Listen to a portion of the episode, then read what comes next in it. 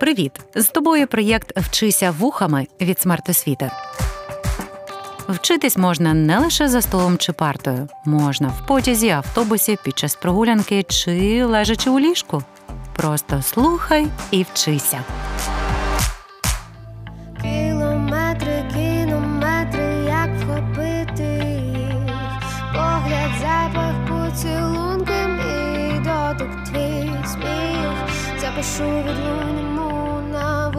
Навушники свої Стану зоряним небом на твої горизонти Зберігай моменти Привіт усім тим, хто продовжує занурюватись у світ української літератури та вчиться не лише заради доброї оцінки, а для чогось більшого.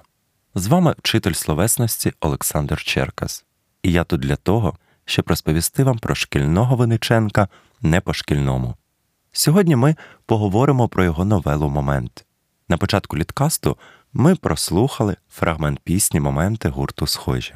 Не можете відірватись від блогерів та блогерок у інсті, тіктоці чи залипли в новому треці, бо полюбляєте стежити за життям непересічних людей.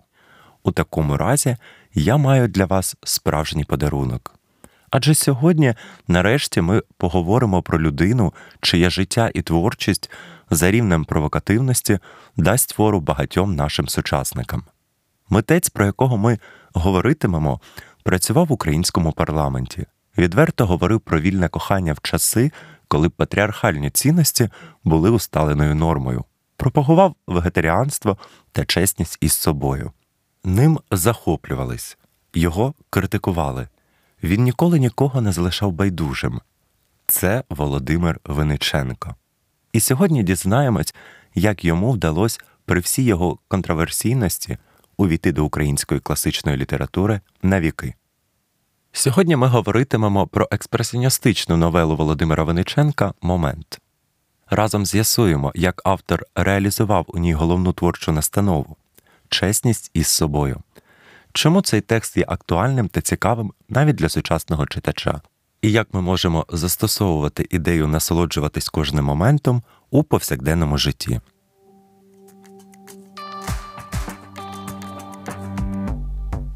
Володимир Виниченко одна з найбільш цікавих та суперечливих постатей української літератури.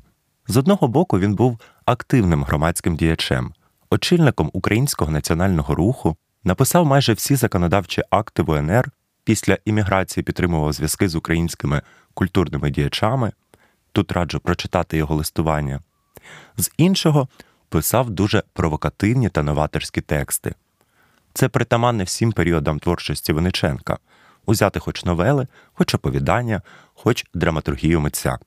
Навіть у романах він береться за викриття популярних ідей від ідеї про безтурботне життя, у якому немає місця праці, до ідеї вегетаріанства та побудови рівноправного справедливого суспільства, яка у творчих експериментах Виниченка так само недостатньо розкрита, але якщо хочете знати, що він там пропонував, то читайте його Лепрозорій. У 1910 році друком у газеті Рада виходить новела Момент. Твір, начебто, присвячений темі кохання, але якщо розгледіти його ближче, то можна побачити драматичну історію втечі зі своєї країни, неприйняття суспільством, те, що було чи не найголовнішим для автора випробовування нових моральних орієнтирів.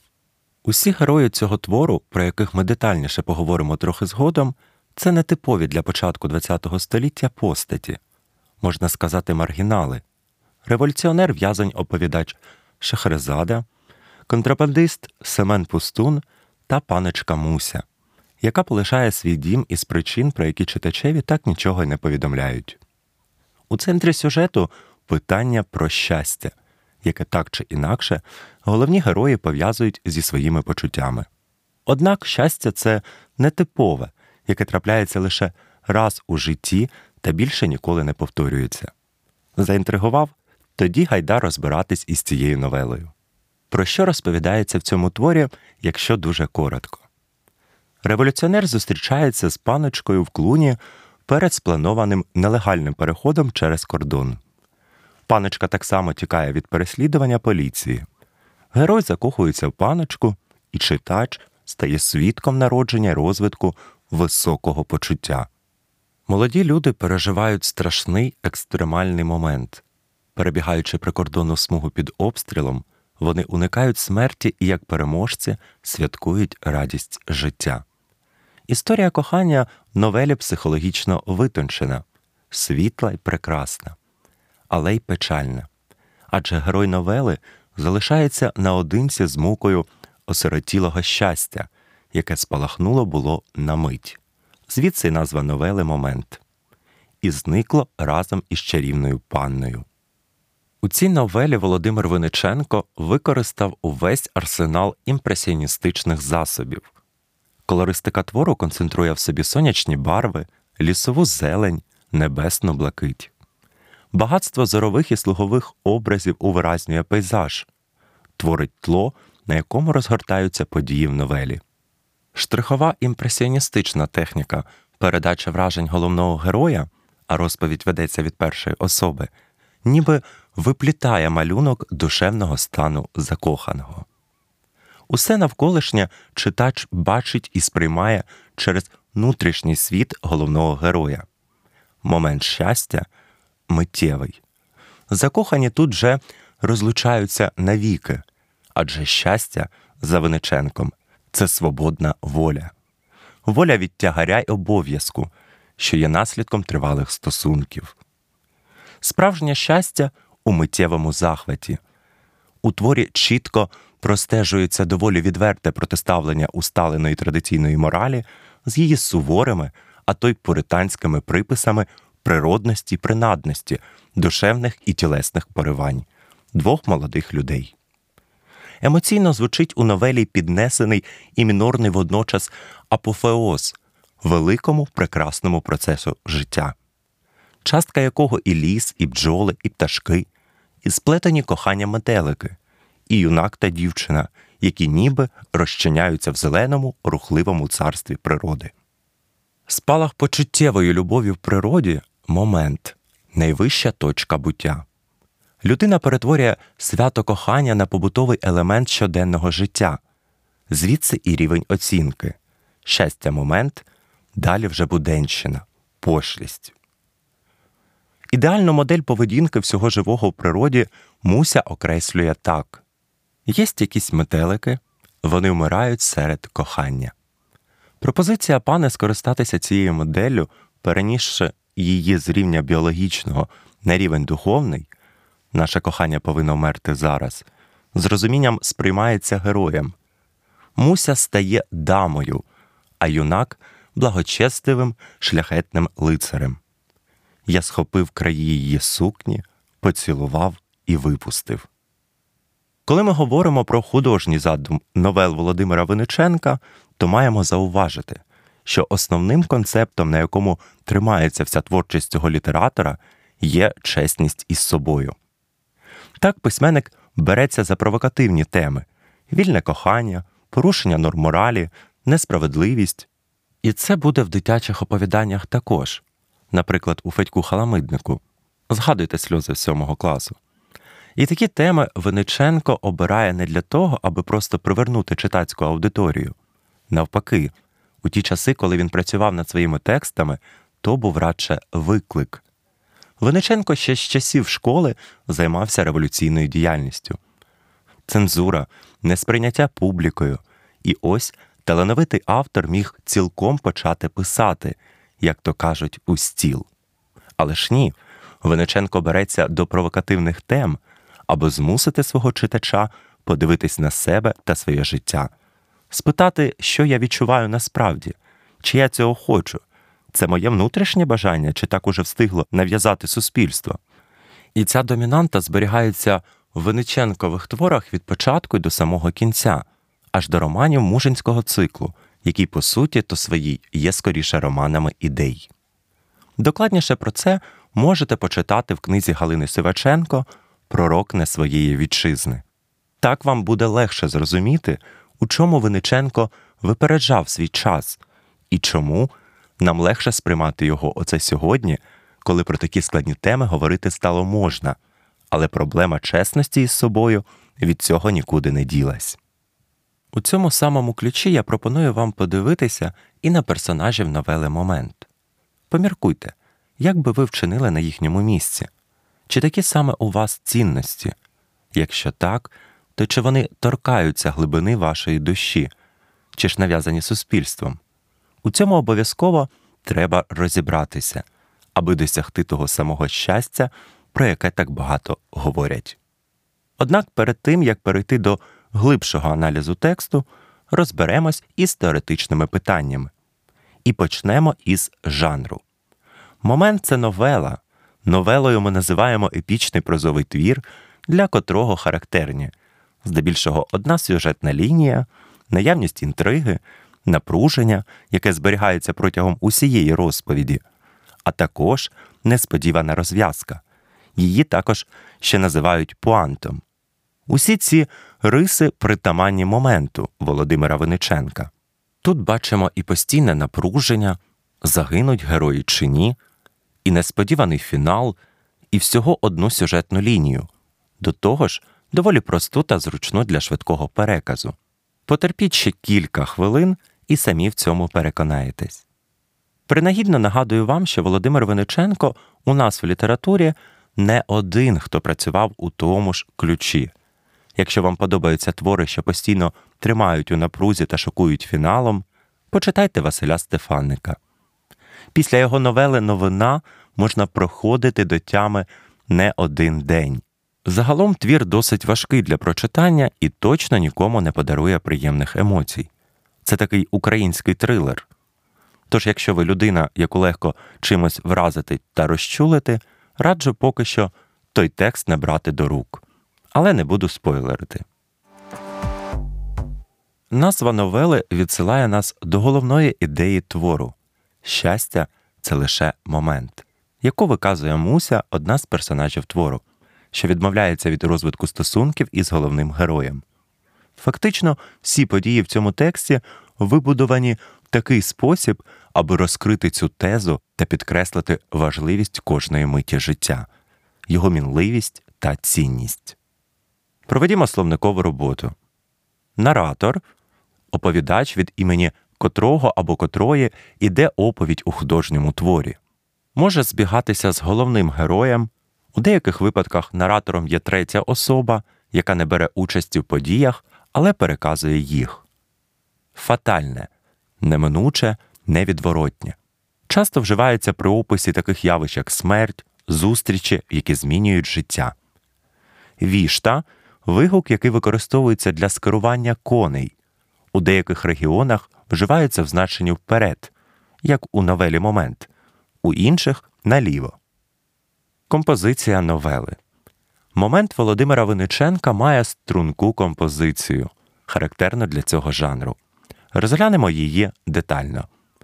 Експозиція знайомство читача із Шахерезадою та Семеном Пустуном, прямування до державного кордону.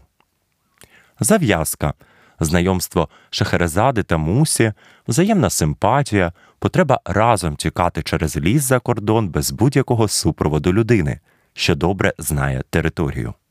Розвиток подій це дорога Шахерезади та Мусі від схованки Семена Пустуна до самого кордону. Кульмінація успішний перехід кордону та сцена кохання. Розв'язка паночка покидає героя, зауважуючи, що та близькість, яка між ними була, то і є найвищий момент щастя, решта сімейне життя, спільний побут то лише пошлість. До речі, саме тут несподіваний поворот сюжету, характерний для новели. Адже в більш класичних історіях кохання після вдалого перетину кордону герої мали б залишитись разом. Зауважу, що новела має рамкову конструкцію, подібну до того, яку має збірник казок Тисяча й одна ніч, де історія Шахерезади подається окремо від оповідки. Тут бачимо те саме ув'язнення Шахерезади, вже Виниченкового персонажа не плутаємо, його спогади про весну, підсумок із зауваженням, що він досі не знає, що сталося із мусою. Це така сама рамка. Персонажі твору Центральним персонажем новели Момент безумовно є Шахерезада, революціонер, який хоче перетнути кордон. Він є одночасно й головним героєм і наратором, себто оповідачем. Його ім'я має відсилати нас до збірника арабських казок Тисяча й одна ніч. Там Шехерезадою звали головну оповідачку історій. І з цим образом у головного героя моменту є певні паралелі. І це не лише його роль оповідача, це й ув'язнення. Якщо оригінальна Шехерезада з тисяча й однієї ночі перебуває в полоні царя, то наш наратор у тюрмі. Про це нам прямо говорить підзаголовок твору, а саме цитую з оповідань тюремної Шехерезади. А також початок твору, у якому юнак питає, чи ще пам'ятають весну його слухачі. До речі, оця примітка з оповідань натякає, що таких оповідок може бути ціла серія. Але це швидше загравання із читачем від самого автора. Зовнішність цього персонажа описується побіжно через коментарі Мусі. Так ми дізнаємось, що в нього русяве волосся, карі очі. Водночас Муся не цікавиться його біографією, планами на майбутнє, ім'ям. Ми також можемо припустити, що Шахерезада то лише прізвисько, і я думаю, що він його отримав за уміння цікаво розповідати різноманітні історії. Куди цікавіший психологічний портрет героя це дещо легковажний, схильний до авантюрних вчинків чоловік, розумний та спостережливий. Він добре орієнтується в психології, швидко комунікує з усіма, кого зустрічає. На історії Шахерезади, його переживанні та його враженнях тримається весь виклад історії. Ще одним центральним персонажем є паночка Муся. Якщо ви візьметесь за ревізію матеріалів із підготовки до ЗНО, присвячених цьому тексту, то там, скоріш за все, знайдете інформацію, що саме Муся є головним героєм. На таке визначення я пристати не можу, але погоджуюсь із тим, що саме їй належить важливе тлумачення концепту щастя. У цьому плані вона дійсно головна. Ім'я доволі умовне, адже Муся не хоче, аби оповідач знав who. Героїня близька за своїми якостями до Шахерезади. Вона так само авантюрна, має хороше почуття гумору, легко піддається пристрасті. При цьому ми бачимо Мусю дещо цинічною. Це жінка нового типу, яка нехтує родиною, тривалими любовними зв'язками. Цей персонаж провокативний, адже на момент написання новели подібна поведінка для жінки була б неприпустимою та значила б, що Муся ніколи не вийде заміж і не буде прийнята суспільством. Маю зазначити, що саме такий тип жінки з її поглядами на пошлість, невиправданість сімейного життя далі буде з'являтись у різних творах Виниченка, зокрема у записках Кирпатого Мефістофеля. Важливим другорядним персонажем новели є Семен Пустун, це перевізник. І тут для глибшого розуміння новели момент ми знову маємо звернутися до давніших епічних творів. Якщо розглянемо казки та деякі міфи, то неодмінно знайдемо там фігуру перевізника, який дозволяє перебратись із одного світу або царства в інше. Не завжди це перехід через річку, іноді в українських казках через ліс. У новелі момент натяк на таке прочитання цього образу також є, адже саме під час подорожі із Семеном Шахерезада уявляє себе мертвим. Перевізник постає перед читачем як спокійний простий чоловік із величезною спиною, цитую опис персонажу з твору. Парнишка дебелий, гвардійонець. Він зберігає спокій навіть у найнебезпечніших ситуаціях. Про його зв'язок із потойбіччям говорять і деякі описи цього персонажа. Семенова голова в шапці з його гострим, ніби мертвим носом і чорно-сивими, наче посипаними попелом, підстриженими вусами. Семен протиставляється мусі. Так паночка описується як натура жива, активна, віддана пристрастям, схильна до ризику. Це дуже контрастує зі спокійним та неспішним Семеном Пустуном. Поява того чи того персонажа біля Шахерезади завжди вказуватиме на певну домінанту. Якщо це Семен, думки будуть головно сконцентровані на смерті як явище, ймовірних ризиках. При взаємодії з мусою на перший план виступають живі емоції, жага до життя, радісне споглядання природи. Своєрідними другорядними персонажами в тексті також є кузьки, комашки. Вони так само потрібні для контрасту. Їх автор протиставляє людям із їхніми умовностями та правилами. На, дивись, нам не треба ховатись. У нас нема незаконнорождених, у нас нема пашпортів, моралів, уложеній о наказаннях. Ми маленькі, здорові, чисті, циніки. Кузьки супроводжують Чехерезаду протягом усієї новели. Вони є символом продовження життя. На мій погляд, їх можна розглядати як певне втілення істот чистих, тих, які керуються виключно інстинктами. Це своєрідне уособлення підсвідомості головного героя. Решта персонажів, селяни випадкові перехожі, усі вони слугують для надання додаткових характеристик героям. Часто через них подаються описи, як це було в випадку з Семеном Пустуном, або ж тримання напруги, необхідної для новели в сценах переходу кордону. Окремим персонажем можна вважати й природу. Степ, ліс, усе це постає живою стихією, яка штовхає героїв для вияву пристрасті.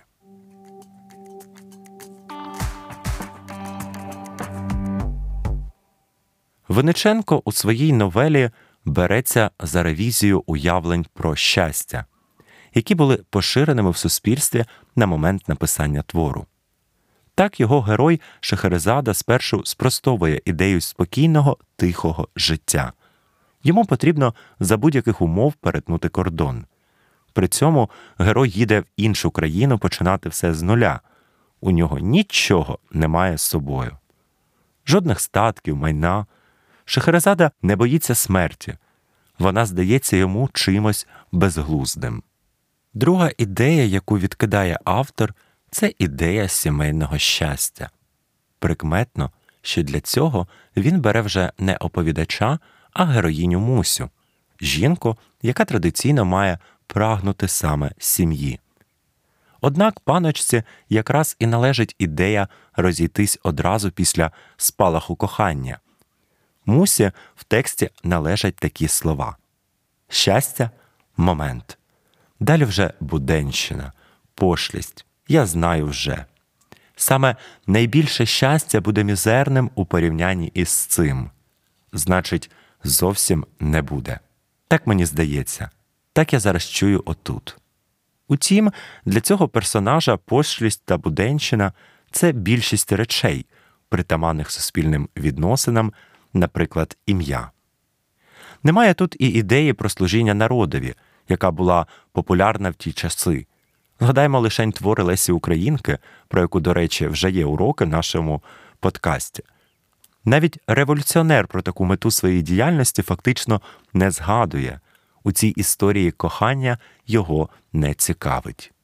Єдина концепція щастя, яка за новелою момент може пережити і випробування близькою смертю, і розлуку, і навіть ув'язнення це щастя бути собою в моменті, покладатись на свої внутрішні природні прояви, не затьмарені умовностями, очікуваннями тощо.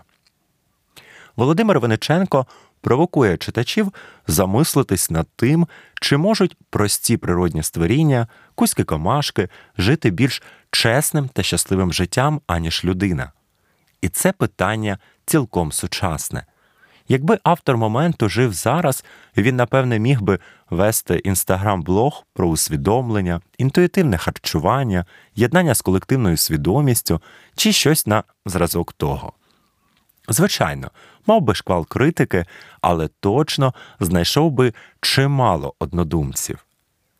Зауважу, що Виниченку і в 1910 році критики також вистачало.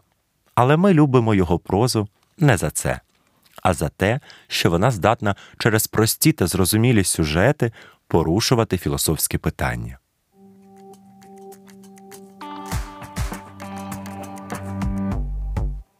Отже, Сьогодні ми з вами розібрали новелу Володимира Винниченка Момент.